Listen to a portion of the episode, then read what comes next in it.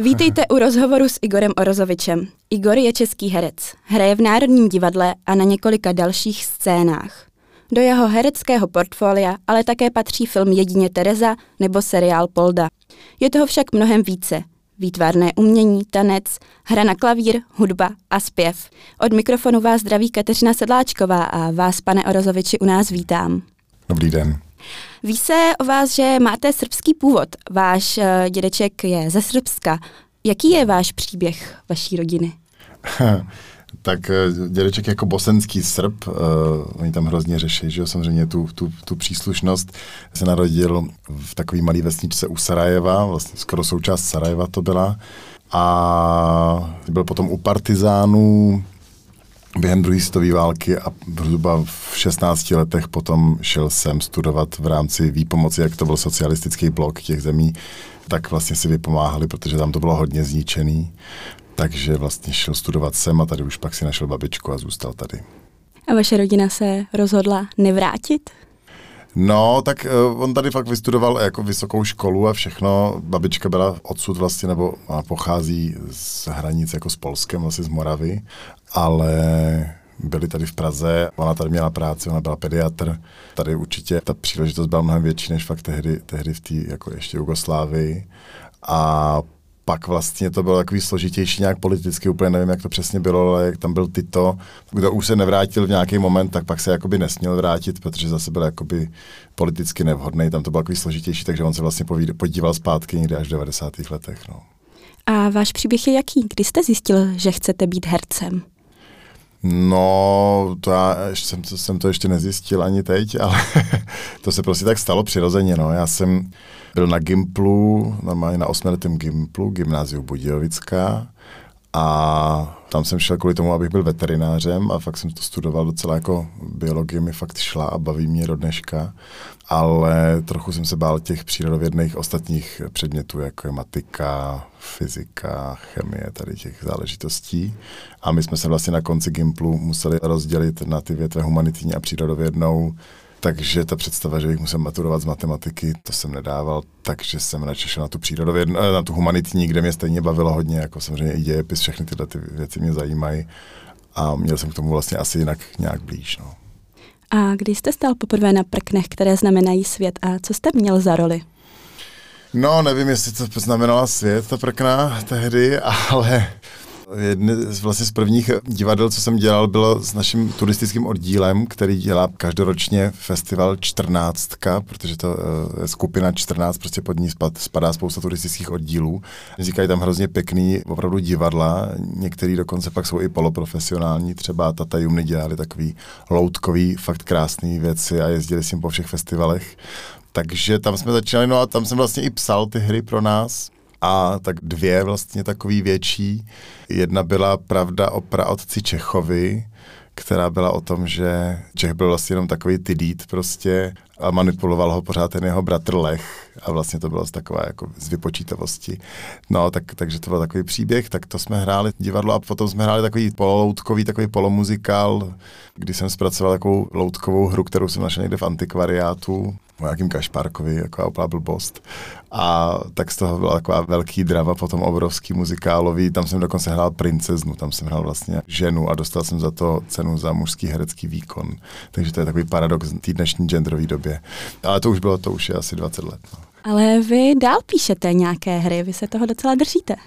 Jo, tak nemám úplně jak to sebevědomí a chuť asi se do toho pouštět, jako vyloženě do psaní her nebo nějakých dramat, i když třeba někdy to zkusím. Ale s kabaretem Kalambur, který už děláme 30, 13 let, 30 na ještě, 13, tak tam si to vlastně všechno píšeme sami. Takže buď vznikají společně ty inscenace, že si to píšeme dohromady s klukama, nebo každý píše nějakou část, pak to různě pospojujeme, a nebo právě jednu tu inscenaci, to byl Triptychon Divoce, tak tam jsme napsali každý vyloženě jednu aktovku, tak tam jsem třeba napsal operu Streptokok, tam jsem dělal i hudbu a to je taková hodně zábavná opera, asi 40 minutová, tak na to jsem docela pišný. A je to taková legrácka jenom jako no. No a hlavně píšu spíš ty písničkové texty sám sobě a tak. Mě vlastně ta malá forma baví víc a stejně vlastně mám docela vztah k příběhům. I do těch písniček se snažím vždycky vměstat nějaký příběh. Jo, a ještě jsme dělali toho bezrukýho Frantíka, vlastně, což byl takový vrchol můj, i když hlavní dramatik té inscenace byl Tomáš Dianiška, ale byl to takový můj velký projekt divadle pod Palmovkou. Tam jsem taky dělal částečně hudbu a byl jsem spíš takový jako mentor, supervizor toho celého projektu. Jste u rozhovoru s Igorem Orozovičem a Kateřinou Sedláčkovou. Po písničce si dál budeme povídat o kabaretu Kalembur.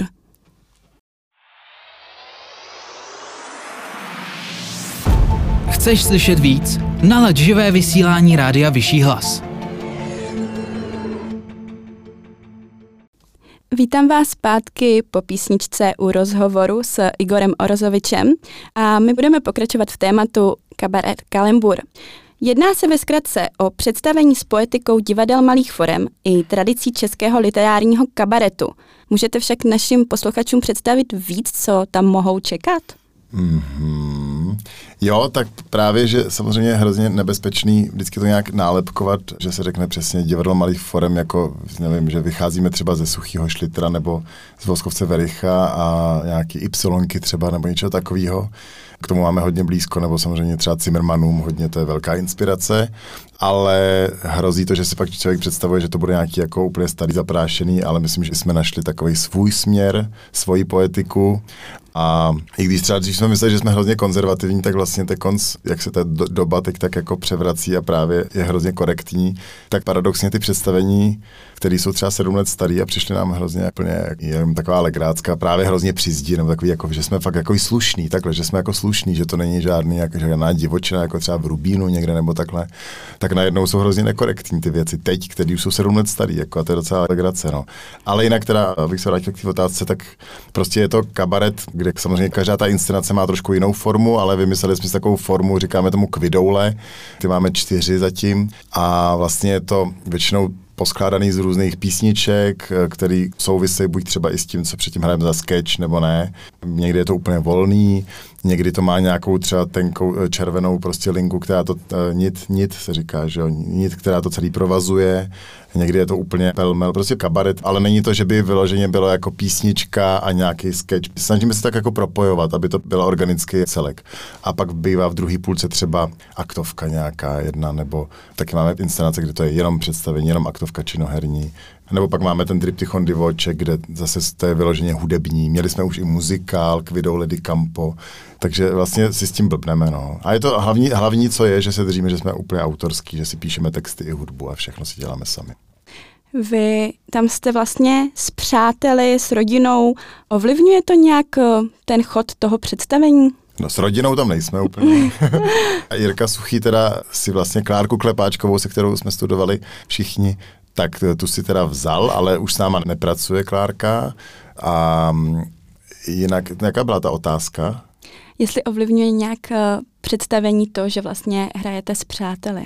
Jo, no tak hlavní, co to ovlivňuje, je to, že fakt to děláme 13 let a že to je tak intenzivní spolupráce dlouholetá, že jsme na sebe strašně naladěný na tom jevišti, jo, že my se třeba často teď už tolik nestíháme výdat, jo, protože Milan šéfuje divadlo v Brně, každý máme strašně moc práci, Jirka píše scénáře do seriálu a někam jinam, jakože všichni máme hrozně moc práce a fakt se skoro nevidíme, ale jsme schopní prostě okamžitě, když jsme na tom jevišti nebo když se předtím sejdeme nebo děláme ještě takový improvizovaný kala večery, tomu říkáme, tak jsme schopní prostě hrozně rychle se na sebe napojit, víme, rozumíme si, nebo, a, nebo si i rozumíme v tom třeba, co, v čem se pohádáme, co nám bude vadit, nebo takhle, to jako taky prostě k tomu patří a je tam toho samozřejmě hodně. Ale když pak jsme na tom jevišti, tak a to se nedá vlastně ani pojmenovat, čím to je, no, protože to se musí jakoby vybudovat tou 13 letou souhrou. No. Mimo kabaret Kalembur máte za sebou také momentálně vlastní koncerty. Mm-hmm. Co bylo nejtěžší na tom zorganizovat vlastní koncert? Nejtěžší bylo asi pracovat s tou kapelou, kterou jsme dali dohromady, protože už nám není 20 všem a zaprvé všichni mají hodně práce, musí taky řešit nějak existenční věci, finance nebo takovéhle věci. A zároveň už není tak velká ta flexibilita, jo? že většina kapel, které vznikly, když těm lidem bylo kolem 25 a 20, že jo? nebo jako prostě v tom mládí, nebo ještě možná méně kolem 15, já nevím. I ten kabaret jsme založili jako na škole, že jo. Když se sejdou lidi, kteří mají nějaký podobný vidění světa a společně chtějí něco stvořit a udělat. A vlastně kolem té 40, když už nám skoro je pomalu, tak, nebo Jirka je mladší, ale už prostě jsou to hrozně silný, vyprofilovaný uh, osobnosti, jako a každý už má nějaký směr, už má něco rád, už si to vybudoval, jo.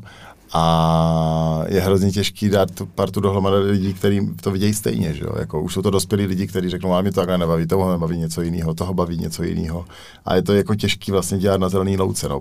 Buď by si člověk musel zaplatit ty lidi vyloženě, že mu to zahrajou profíci, ale já bych chtěl, aby to fungovalo jako živý těleso, což jako zatím funguje, jako který spolu nějakým způsobem na tom chce spolupracovat, na tom projektu.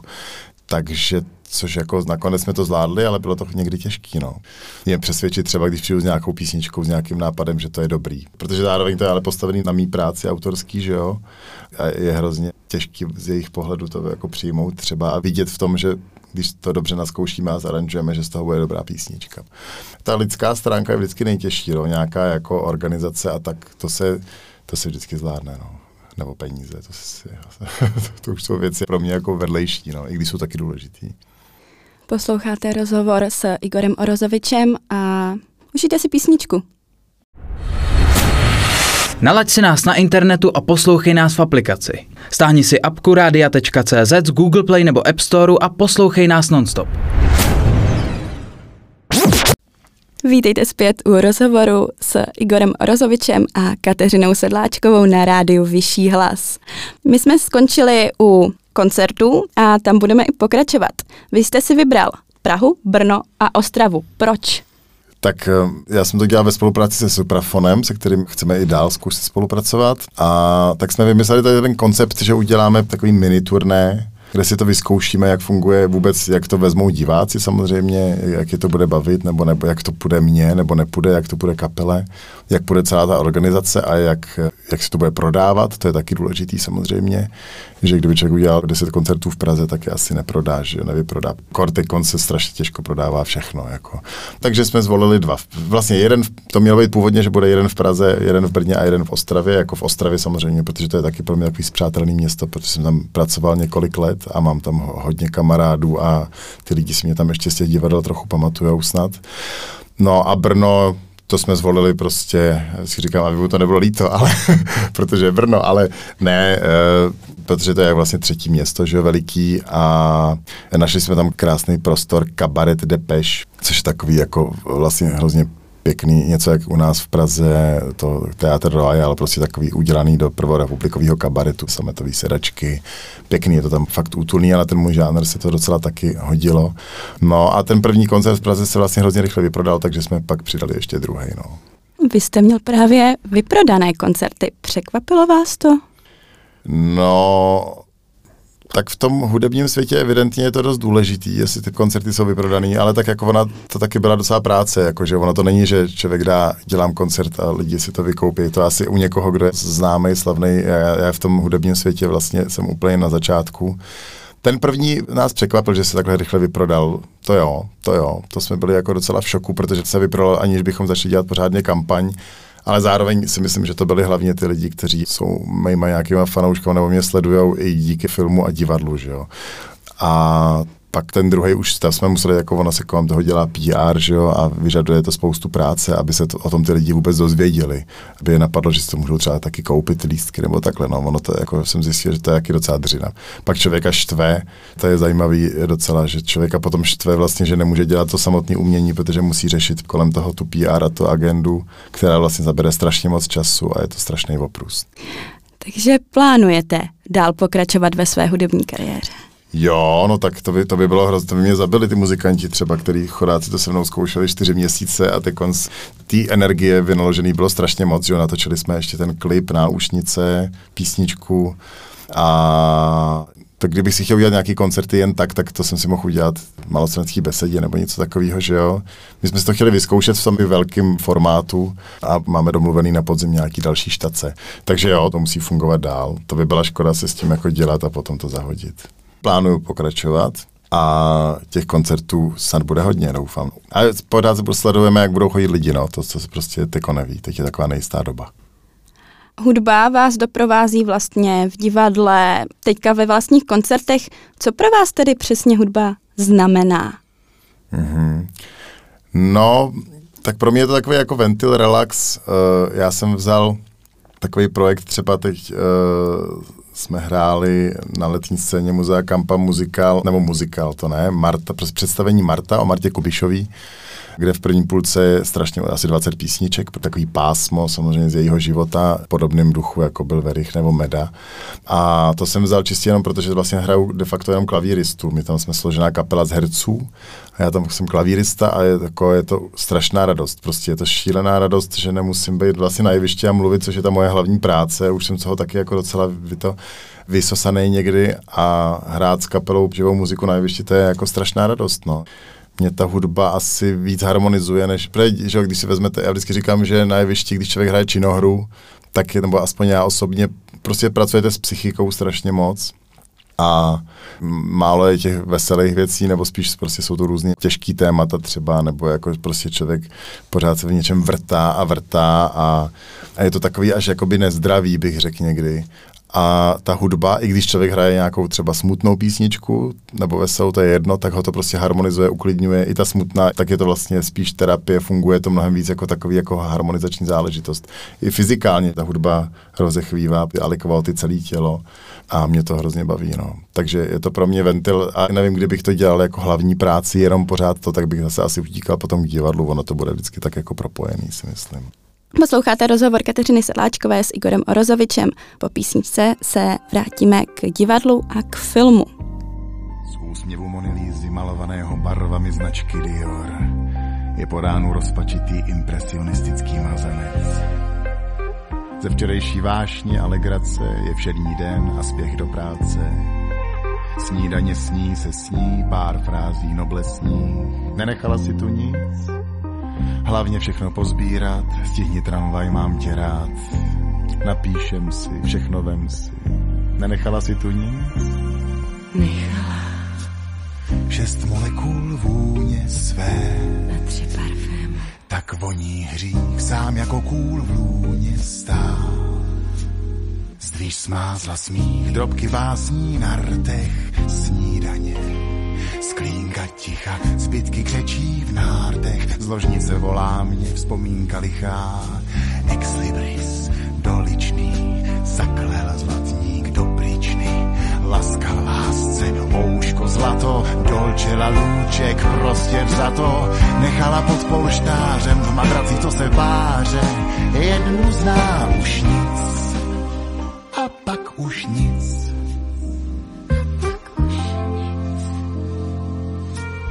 slečna Dior zůstala. Jen v diáři nová vůně ustlala. V mém polštáři náhoda či záměr pást. V níž číhá slast zlatá záře má mě zmást. Začnu si třást, protože nechala pod polštářem v madraci, co se páře jednu zná už nic, nechala pod polštářem madraci, co se páře, jednu zná už nic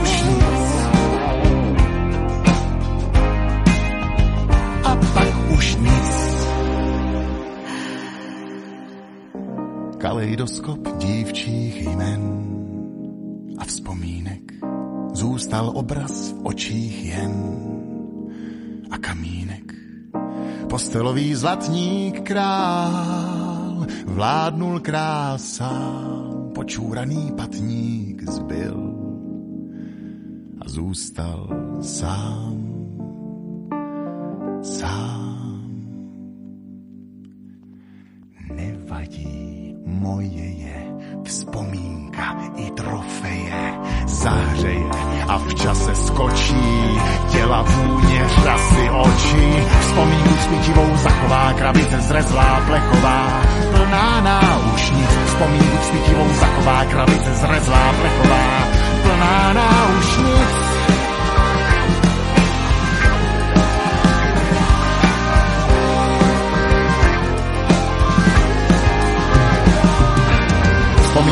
Svítivou zachová krabice zrezlá plechová, plná náušnic. Vzpomínku svítivou zachová krabice zrezlá plechová.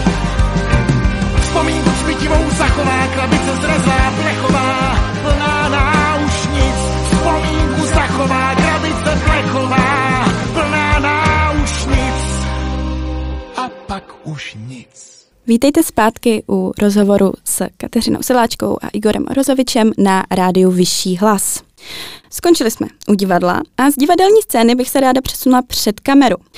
Chybí vám při natáčení okamžitá reakce diváků? To ani ne, mě ne, jako protože já vlastně jsem takový herec i na divadle, že mě ty diváci za stolik nerajcujou. Jakože někteří herci fakt vylezou na jeviště když tam mají ty diváky, tak se začnou rozdávat úplně a to pro mě je to, já mám radši, když jsem oslněný těma světlama a cítím jenom jako anonymní masu a nejsem jako na tom, z toho úplně živej, jako i když je to samozřejmě strašně důležitý, protože jinak by to nebylo divadlo samozřejmě.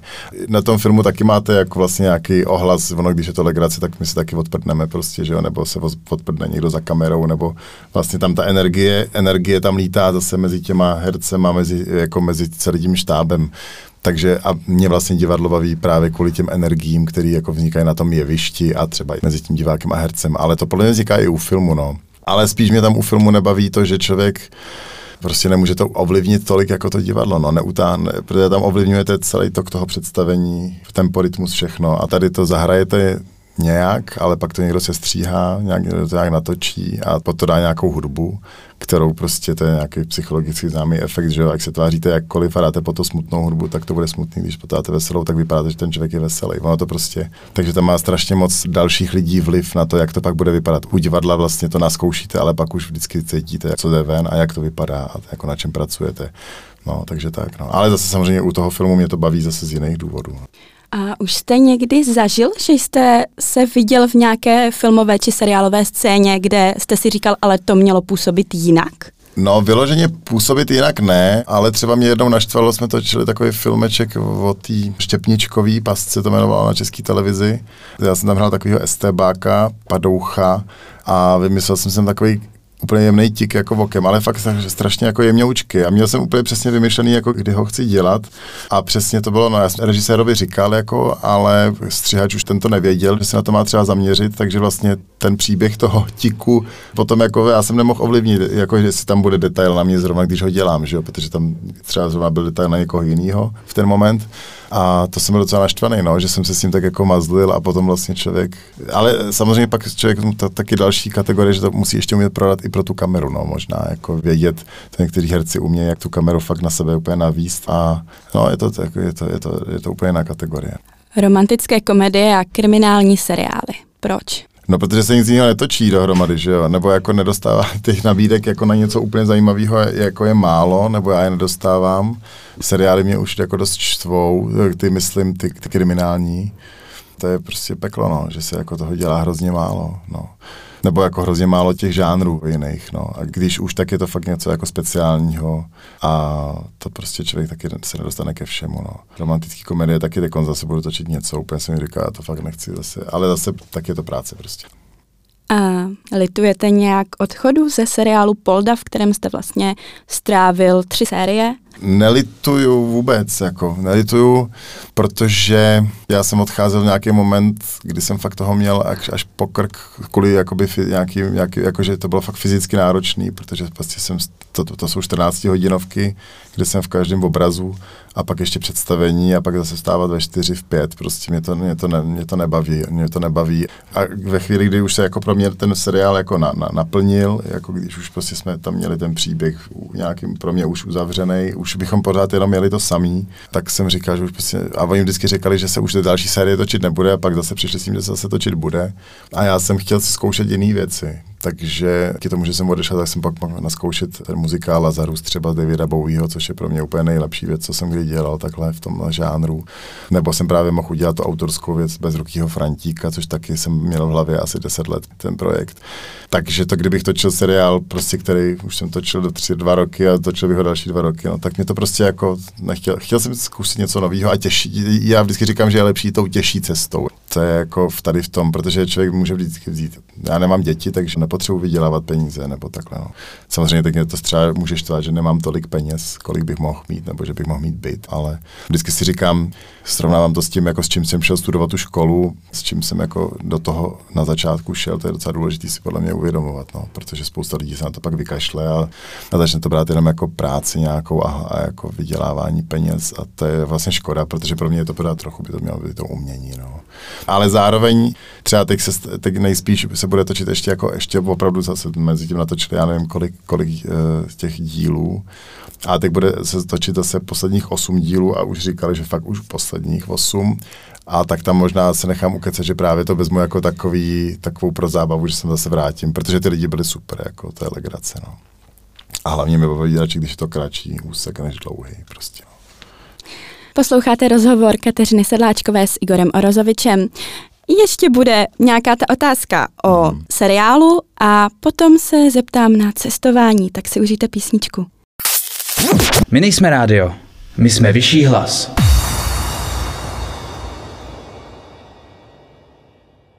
Vítejte zpátky u rozhovoru Kateřiny Sedláčkové s Igorem Orozovičem. Skončili jsme u seriálu a v něm bych taky ještě pokračovala. Vy jste se tedy vrátil na pár posledních dílů Poldy a zmínil jste, že možná budete i pokračovat, možná vás uvidíme. Nicméně, jaké je tedy pro vás natáčení takového dlouhosáhlého seriálu? V čem je to dobrý? Natáčení dlouhosáhlého seriálu asi není dobrý jako v ničem, podle mě. Já jsem to, nebo z toho uměleckého hlediska. Je to dobrý v tom, že je to stálý příjem peněz a nějaká asi jako popularita a to je to hlavní. Jinak to přínos pro toho samotného umělce ani pro ten seriál není, že jo. Já osobně, když koukám na, něco na Netflixu, tak se koukám na první sérii a pak už na to nekoukám dál, protože vím, že to už je jenom prostě vejvar že to už prostě ztratí, jo, většinou prostě to má power v ty první dvě série, má to tu hlavní myšlenku, se kterou to někdo šel dělat a pak už je jenom jako vařej prachy. Takže takhle to prostě funguje. A já jsem vlastně do Poldy šel na začátku taky, že to mělo být 8 dílů, pak přidělali dalších 16 a tohle to, tam samozřejmě na začátku člověk musí podepsat obci, že pokud to bude úspěšný, tak v tom musí pokračovat, že jo, nemůže jim říct, že ne ale pak mi to přišlo, že už jsem se to naučil, jak to mám hrát a neměl jsem nouzi o práci. Kdybych samozřejmě měl nouzi o práci, tak je to geniální, že člověk má práci, je to normální práce, jako každá jiná.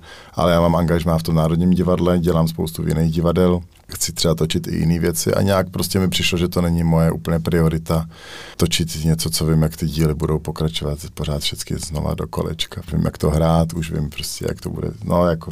Ale eh, říkám, to je jenom z pozice toho, že člověk je mladý, má jinou práci a nemusí honit peníze, jinak je to úplně normální. V Americe by každý dal že jo, za nějaký seriál takovýhle cokoliv, protože tam je ten trh jako úplně jiný a lidi jsou za každou práci šťastný. V Čechách máme celá v tomhle trochu výhodu. No. Mimo práci rád cestujete a máte nějakou oblíbenou zahraniční destinaci, která stojí podle vás za navštívení? Hmm, tak má každá destinace asi stojí za navštívení, to je problém. Ale já mám radši východ. Jo. Obecně mě to vždycky bavilo víc na východě, protože mě baví poznávat jiné kultury a mám radši takovou tu špínu nějakou, takovou tu přirozenost, víc cítit realitu, než tu globalizovanou západní společnost, která jako je krásná všude, jako Španělsko, Francie, Itálie, krása. Taky tam ještě chci jezdit, ale vlastně mi to pořád přijde, že jsem v jedné zemi vlastně. No, jako, jo, když se vezmu takhle, prostě hrozně těžký tam cítit něco autentický. To slovo autenticita je strašně důležitý. No. A na tom východě se to ještě taky líp spojuje s tou přírodou a s nějakým low-costovějším cestováním, což neříkám kvůli penězům, ale kvůli těm zážitkům právě, protože když stopuje nebo hledá místní vlak, kterým by se někam dostal, nebo já nevím co, nebo zaplatit nějakého neprofesionálního šoféra, aby ho někam dovez, nebo něco prostě, že musí jako řešit, jak se někam dostane, nebo kde přespí, tak je to mnohem zábavnější, než když si zabukuje jdete na Airbnb bydlení, tak jako asi nikoho nepotkáte, protože si sem ubytujete, jdete tam vyspat a pak zase jedete dál, koupíte si lístek, zdar, bazar, letenku, já nevím co. Ale když to jako je trochu divočejší, tak to přináší ty zážitky a to je strašně důležitý podle mě. No. A co Česká republika? Jo, Česká republika, to taky my máme takovou partu s kamarádů právě, se kterou jezdíme do hor a teď už právě měli všichni taky víc práce a dětí, takže jsme nemohli podnikat ty cesty jako dřív do Rumunska jsme jezdili hodně, nebo jsme byli i v Arménii, letos bych chtěl třeba do Gruzie, a, ale poslední tři roky jsme právě chodili naopak úplně, že, nebo čtyři možná, že jsme obešli celou republiku skoro kolem dokola podél hranic, takže jako samozřejmě Čechy tam miluju. Co vám nejvíc cestování tedy dalo? No tak cestování, to říká ta Hogenová, že jo, nebo tak, že cestování vlastně nejvíc pomůže v tom si uvědomit, kde člověk žije, kde má ty kořeny a jaký je to tam, jako jo, protože to je to podstatné, jako že, že, aby to nebyl jako únik úplně, ale že pak se člověk má podle mě zase těšit zpátky a uvědomit si, co je špatně a co je dobře v té jeho zemi, nebo tam, kde chce být, nebo jako já teda jsem takový, že nepotřebuji žít někde jinde než v Praze nebo v Čechách, mě to tady jako baví prostě. Ale nejvíc mi to dalo, to jsou ty nepřenositelné zkušenosti, no, ty zážitky, potkávat ty kultury, takže pak člověk, když se tady řeší nějaké, já nevím, uprchlíci nebo nějaká jiná problematika, nebo i ta Ukrajina, kde jsme byli na Krymu kdysi a v Oděse, projezdili jsme to tam vlakem, tak člověk tomu má úplně jiný vztah potom, když se to řeší na tom místě, no, nebo ten Balkán. Je, je to prostě... Uh, no prostě máte zážitky, které jako tady si to můžete přečíst v knížkách, ale když cítíte třeba na vlastní kůži střed kultur, tak pak můžete chápat, co to jako znamená, co hrozí, anebo naopak, co třeba nehrozí. Jak málo stačí, aby si nějaký kultury neporozuměli. A když pak tady někdo říká nějaký blbosti, tak vy řeknete, no jo, ale já jsem tam byla, zažil jsem tohle, tohle, tohle, tak vím, na co si mám dát pozor, nebo co se mi může stát. Jako, že, no. A na závěr, máme za sebou mnoho otázek, ale máte nějakou otázku, na kterou se vás nikdo nezeptal, ale vy byste Eh. o tom hrozně rád promluvil? To je hezká otázka, ale musel bych si zase jako to zamyslet, no. Nevím, jestli mám nějakou... O čem bych hrozně rád promluvil, je to, aby lidi nekřupali, prosím vás, popcornem v kinech. Já to fakt nesnáším a jsem schopný se opravdu hádat za to do krve. Je to úplná kravina. Kina vydělávají na tom, 70% příjmu kin je z popcornu a Coca-Coly a není to tak, že já bych omezoval něčí svobodu, ale lidi omezují ostatních svobodu, když si neuvědomují, když v tichý scéně do otevřený pusty si házejí popcorn a křupa. Já to úplně nenávidím. A začíná se to dít i v artových kinech, že se prodávají brambůrky, což nechápu prostě. Dobrý, tak to je moje, můj apel. To je Dobře. hezká tečka, ne? Ano, tak. Na závěr uvidíme, co si z toho posluchači vezmou. Nicméně, poslouchali jste rádio Vyšší hlas a rozhovor Kateřiny Sedláčkové s českým hercem Igorem Orozovičem. Teď už si užijte písničky a s vámi se, pane Orozoviči, loučím a moc vám děkuju. Taky díky, nashledanou.